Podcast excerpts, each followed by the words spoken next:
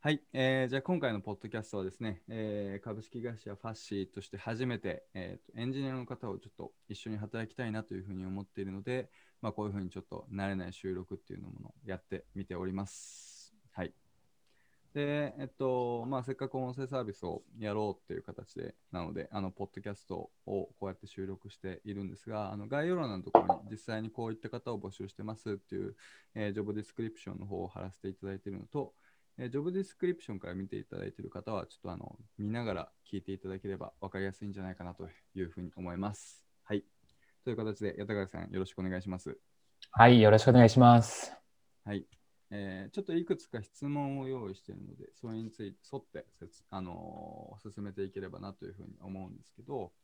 あのーまあ、今回はいどういったこういう人と一緒に働きたいと思っているかっていったところをちょっと簡単に説明していただけますか？ちょっとじゃあ、あの代表のカルベが考える時間を作るために、私が嘘でしょ ちょっと話しますね。そうですね、僕がメインで今回この、えー、と副業のフルスタックエンジニアの、えー採用要件を書かせてもらったんですが、まあ、細かいところはあのページ見ていただいた方が早いかなと思うので、なんか総論というか、あの一番伝えたいことで言うと、あの今回ファッシーというサービス、サービス概要も少し書いてるんですが、結構変わったサービスをやろうとしていて、まあつまりは私とカルベでそのアメリカとか US や日本の国内系のあの音声系の SA あのサービスもう一通りほぼほぼ調べ尽くしているんですが、まコンセプトとしては結構その評価がやってない音声系のサービスをやろうと思っているので、もう本当にちゃんと何て言うんでしょうか、あの既存の概念にとらわれずに、まあ、いい仮仮説でやとか、うん僕たちならではのインサイトとか、うんうん。なんかそういうのを考える、作っていくのを楽しんでくれる人、興味がある人っていうのは、結構重要、エンジももちろんエンジニアとしてのスキルっていうのはもちろんありきで、うん、なんかそういう人と一緒にいろんな仮説やインサイトを見つけたいなっていうのもあったりしますね。確かに。なんかうんまあ別に、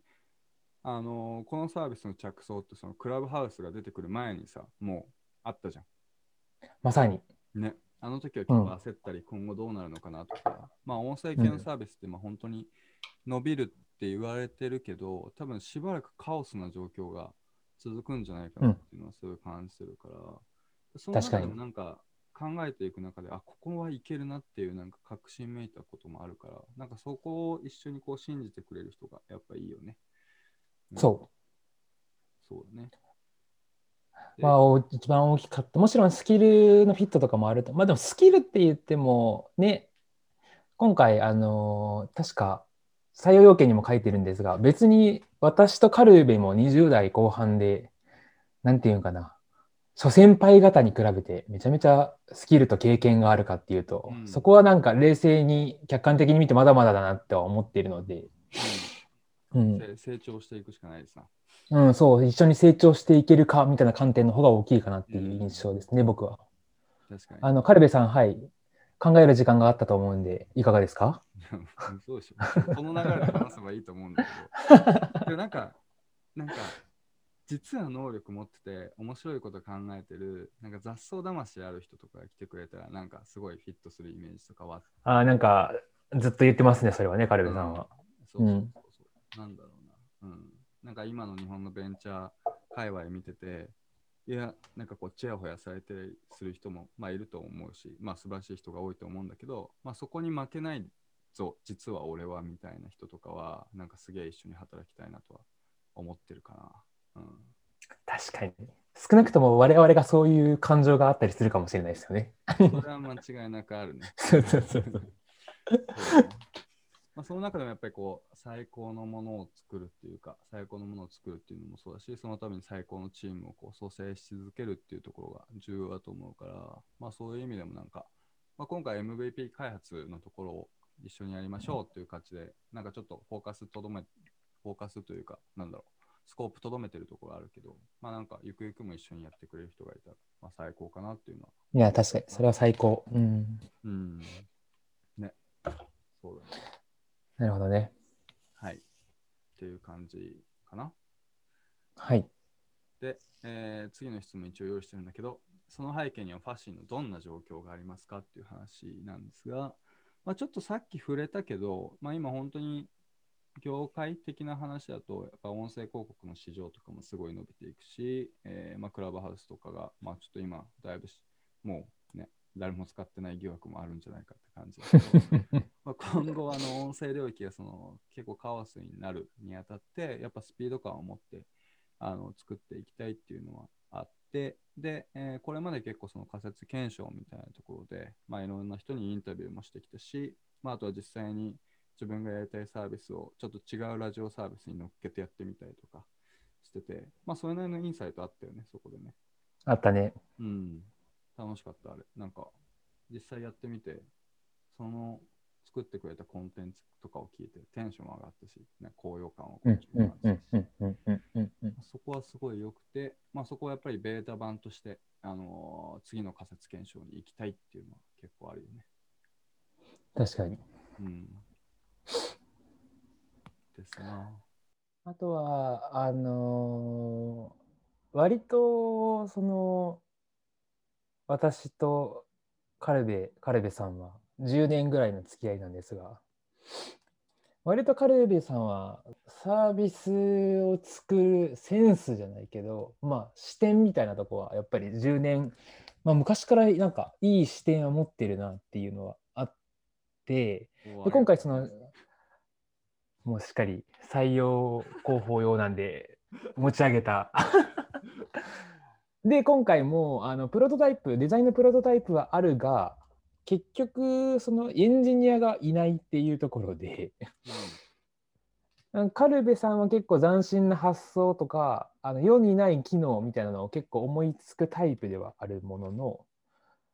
あのーやっぱり技術的な実装のところの 知見は2人にはないのでうん。うんなんかそこを早く、う、うんん、そうだね。うん本当にまあなければつけろってことをなんかもしかしたら聞いてる人も思うかもしれないけどもうこれで募集して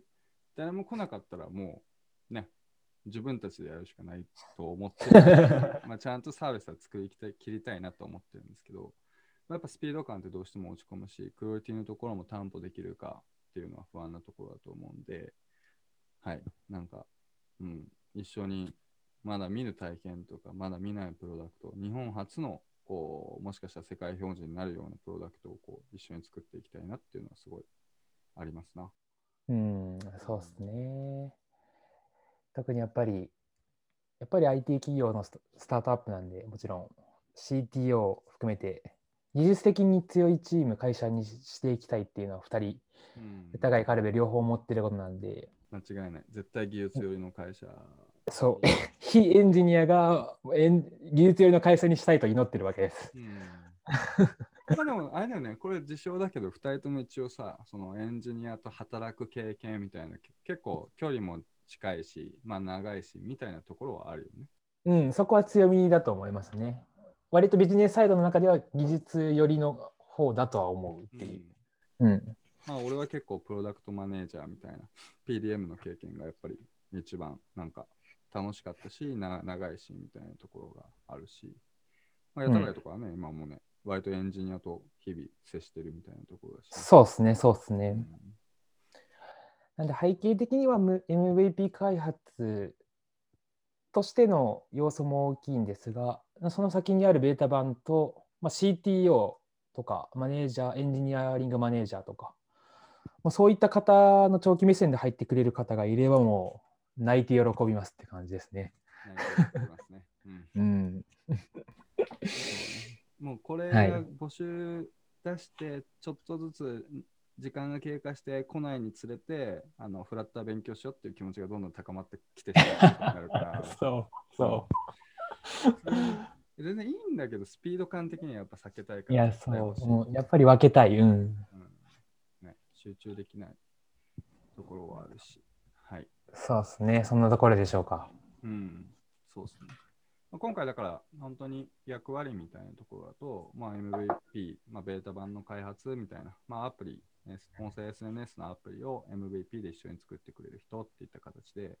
まあ、本当にあの、今本当にヤタガイがさ、初期のユーザーっていうのをさ、囲い込んでくれてる途中だけど、まあ、うんそこの人たちがこう熱狂してもらうものっていうのをやっぱり作り切りたいっていうのが、まあ、本当に役割のこうメインの責務かなっていう感じですね。うん。うんうんうんうんうん。はい、結構チームとかも思い描いてるものは面白かったりとかすると思うから、なんか本当に同世代